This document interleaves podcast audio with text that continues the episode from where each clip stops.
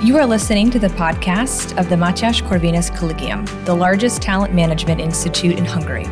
If you want to know more about our mission, please look up our English website at mcc.hu/en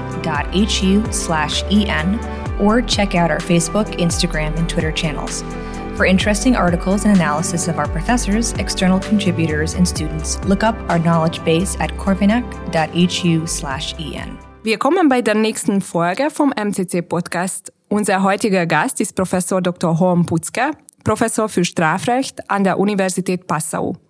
Professor Putzke ist seit September ein Visiting Fellow am Deutsch-Ungarischen Institut des Matthias Corvinus Kollegium und hält auch einen Kurs zum Thema Wissenschaftsfreiheit. Nun ist seine Zeit bei uns vorbei. Er fährt am Sonntag zurück nach Deutschland. Bevor er aber das tut, möchten wir die Kolleginnen des Deutsch-Ungarischen Institutes ein paar Fragen stellen. Äh, Professor Putzke, wie würden Sie die akademische Freiheit überhaupt beschreiben oder Wissenschaftsfreiheit? Ähm, was soll man darüber versteh darunter verstehen und warum ist es wichtig, überhaupt darüber zu sprechen? Vielen Dank für die Gelegenheit, heute hier ein bisschen zu sprechen, auch über dieses wichtige Thema der Wissenschaftsfreiheit. Wissenschaft braucht freie Entfaltungsräume, braucht Räume, um zu denken, ohne zunächst einmal bestimmten Grenzen unterworfen zu sein. Wissenschaftler müssen neugierig sein. Sie müssen über Dinge nachdenken, über die vielleicht noch niemand nachgedacht hat.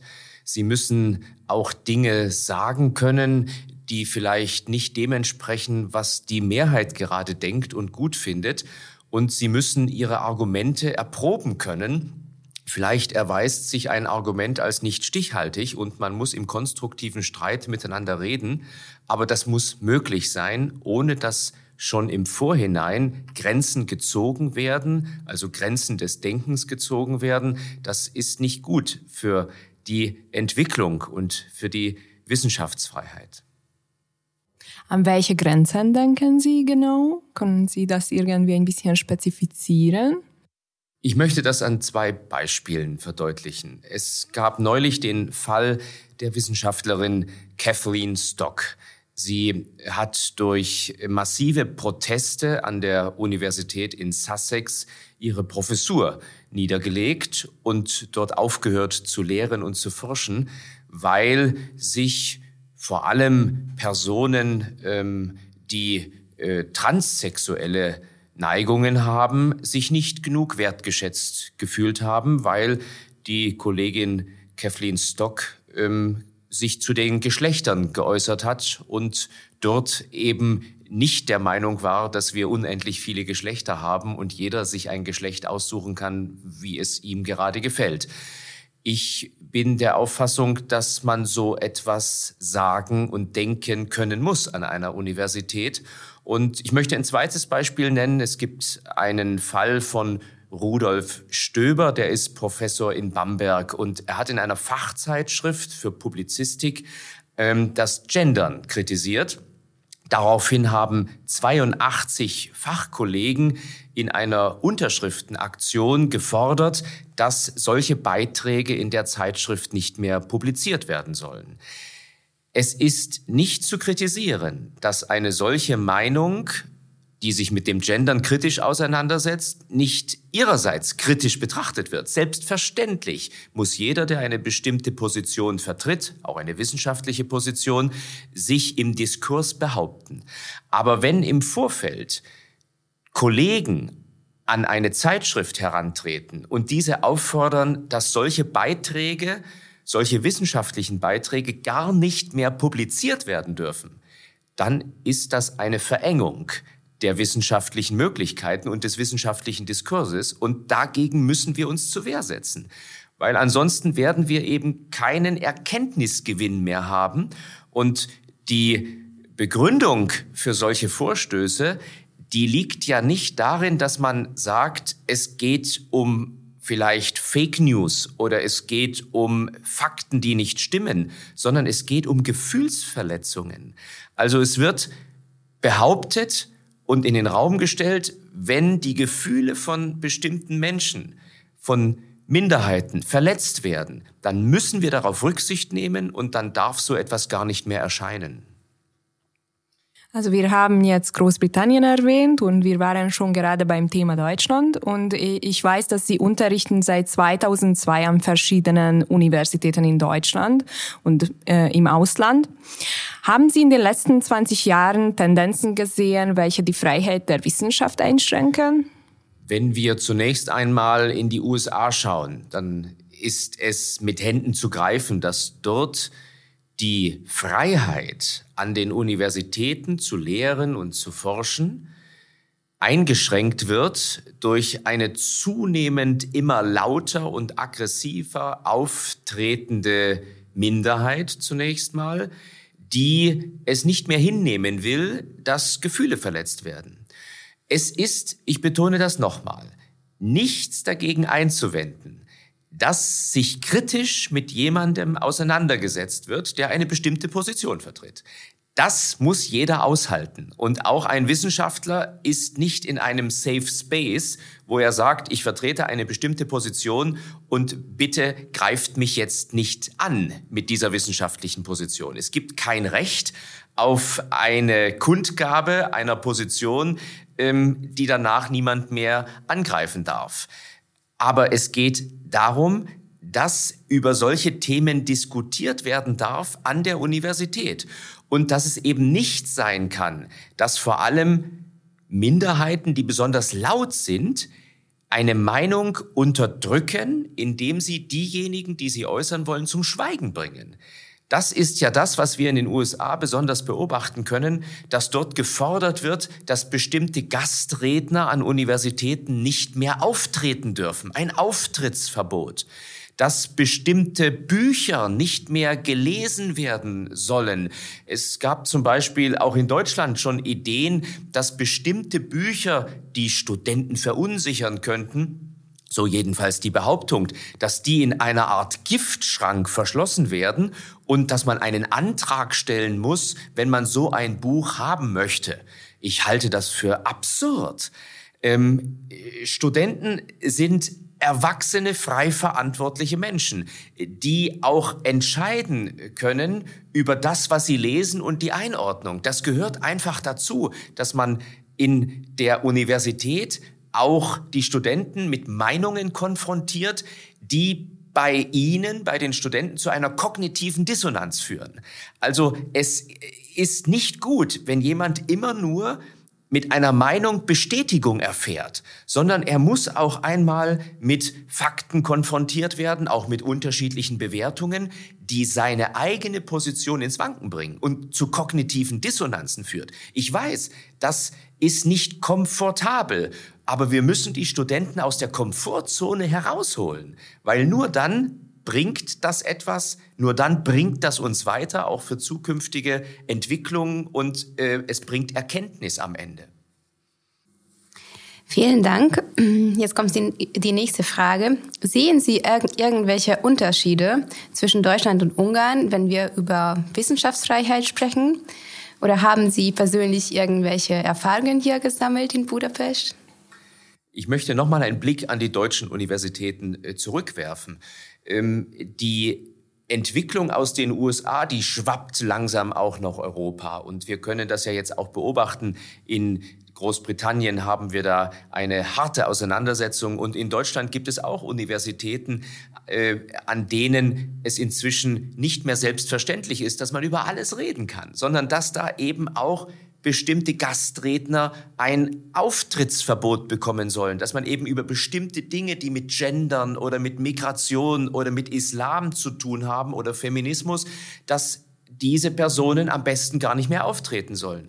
Das beobachten wir in Deutschland. Das ist allerdings von Universität zu Universität verschieden. Ich glaube, besonders heftig ist es in unserer Hauptstadt Berlin. An der Humboldt-Universität oder an der Freien Universität die den schönen Namen Freie Universität hat. Eigentlich sollte man damit in Verbindung bringen, dass man dort auch ganz frei denken darf. Aber dort haben wir die lauten Minderheiten, die dann eben versuchen zu verhindern, dass bestimmte Positionen vertreten werden dürfen oder dass man überhaupt über bestimmte Dinge redet. Es ist unterschiedlich von Universität zu Universität. Und in Ungarn, nach meiner Beobachtung, ist es noch ein bisschen verschieden. Selbstverständlich gibt es ja auch Universitäten, an denen diese Strömungen bereits angekommen sind. Ich überblicke jetzt nicht alle Universitäten und ich möchte auch mir nicht herausnehmen, da ein umfassendes Bild jetzt hier wiederzugeben. Aber nach meiner vorsichtigen Beobachtung ist es auch in Ungarn durchaus inzwischen so, dass diese Bewegungen Fuß fassen und dass auch hier versucht wird, bestimmte Dinge nicht mehr anzusprechen. Etwa das Thema Migration ist ja in Ungarn eines, das auch sehr kontrovers diskutiert wird. Da muss man jetzt gar nicht in allem politisch übereinstimmen mit dem, was hier in Ungarn gemacht wird. Aber über dieses Thema muss man reden können. Und da habe ich festgestellt, dass auch in Ungarn teilweise es bestimmte Strömungen gibt, die vertreten, dass über diese Themen gar nicht mehr kritisch gesprochen werden darf.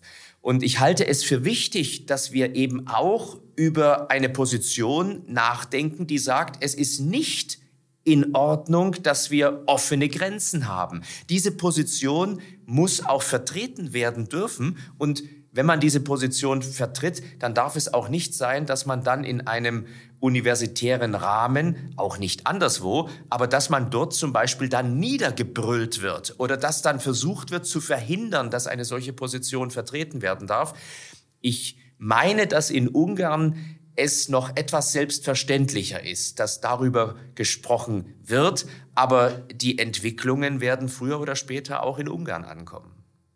Im Februar 2021 wurde die Netzwerk Wissenschaftsfreiheit gegründet, ein Zusammenschluss von Wissenschaftlern mit dem gemeinsamen Anliegen, die Freiheit von Forschung und Lehre gegen ideologisch motivierte Einschränkungen zu verteidigen. Dieses Netzwerk hat mittlerweile 600 Mitglieder in Deutschland. Meinen Sie, dass die Freiheit der Wissenschaft von so vielen deutschen Wissenschaftlern äh, mittlerweile als ein Problem gesehen wird? Wir können uns gar nicht äh, vor dem Eindruck erwehren, dass dieses Phänomen inzwischen durchaus so wahrgenommen wird, auch von vielen Kolleginnen und Kollegen an den Universitäten. Und es ist ja nicht ohne Grund so, dass sich über 600 Wissenschaftlerinnen und Wissenschaftler inzwischen zusammengeschlossen haben und dies als Problem sehen.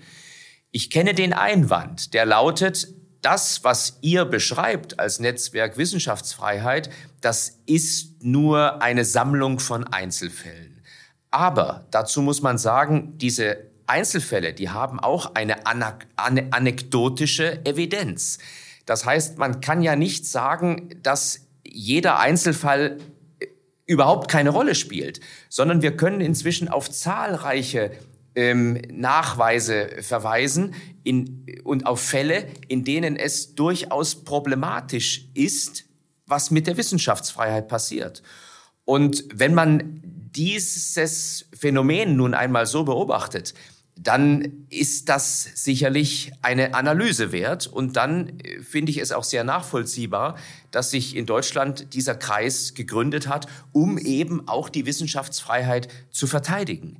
Denn die Grenzen der Wissenschaft, da kann man jetzt lange wieder drüber nachdenken und reden, die Grenzen, die zieht zunächst einmal das geltende Recht. Selbstverständlich müssen sich Wissenschaftler an die Grenzen unserer Strafgesetze halten. Und selbstverständlich darf niemand etwas ähm, vertreten in einer Art und Weise, wodurch er andere verleumdet oder beleidigt, in ihrer Ehre verletzt, jedenfalls nicht in strafrechtlicher Hinsicht, oder dass er sich in anderer Art und Weise strafbar macht sei es Volksverhetzung oder ähnliches. Die Grenzen zieht aber das geltende Recht. Und alles, was darüber hinausgeht, also wenn versucht wird, Personen mit moralischen Argumenten mit dem Vorwurf der Gefühlsverletzung auszugrenzen, dagegen müssen wir uns zu Wehr setzen. Herr Butzke, welche Impressionen und Erfahrungen haben Sie innerhalb dieser drei Monate gesammelt und wie bewerten Sie Ihren Aufenthalt in Budapest? Ich habe in diesen drei Monaten sehr viel gelernt. Ich habe sehr viele Eindrücke gesammelt und ich bin sehr dankbar dafür. Denn normalerweise, wenn man sich ein Bild über ein anderes Land macht, dann liest man die Medien, die zur Verfügung stehen, dann liest man die Zeitungen. Und ich bin nicht ganz sicher, ob man dann, wenn man in Deutschland zu Ungarn aktuell die Medien studiert, ob man dann zu einem realistischen Bild kommen kann. Deswegen schätze ich sehr die Zeit hier in Ungarn. Ich habe sehr viele Erfahrungen gemacht, bin viel herumgereist, habe mit vielen Menschen gesprochen, unterschiedliche Personen von links und rechts, von äh, jung und alt. Also mein Erfahrungsschatz ist reichhaltig und äh, am Ende dieser drei Monate äh, muss ich sagen, dass mein Bild von Ungarn jetzt viel ähm, mehr Substanz hat. Ich kann mir über die Dinge, die hier in Ungarn geschehen, jetzt eine bessere Meinung bilden. Ich kann es viel besser bewerten und analysieren. Und ich bin durchweg ähm, positiv äh, beeindruckt von dem, was ich hier erlebt habe. Sicherlich gibt es auch ein paar Dinge, aber die haben wir in jedem Land, die nicht so gut laufen und wo man auch politisch darüber streiten kann, ob das richtig oder ob das falsch ist. Nur man muss eben dann auch darüber streiten und respektvoll darüber streiten, ohne dass man den anderen Gesprächspartner gleich zum Feind erklärt sondern man muss immer in einem konstruktiven Diskurs bleiben. Und äh, diese Erfahrung habe ich hier gemacht, dass es auch am MCC ähm, immer möglich war, einen offenen Diskurs zu führen, dass dort nicht eine bestimmte Ideologie im Vordergrund steht. Und ich habe mit meinen Studenten in einer ganz offenen Art und Weise diskutiert. Da wurde nichts ausgespart und da ist nicht irgendein bestimmtes Ergebnis, das man erreichen soll. Das war eine sehr interessante Zeit und ich bin sicher, dass es noch nicht mein letzter Ungarn-Besuch war. Vielen Dank äh, für das Gespräch und äh, wir hoffen dann auch auf das äh, nächste Zeit und auf, auf das Wiedersehen. Vielen Dank. Ich danke Ihnen ebenfalls sehr. Thank you for listening to this MCC podcast episode. For further media content, please look up our English website at mcc.hu/en or look for us on Facebook, Instagram, and Twitter. If you want to read more by our professors, external contributors, and students, check out our knowledge base at corvinac.hu/en.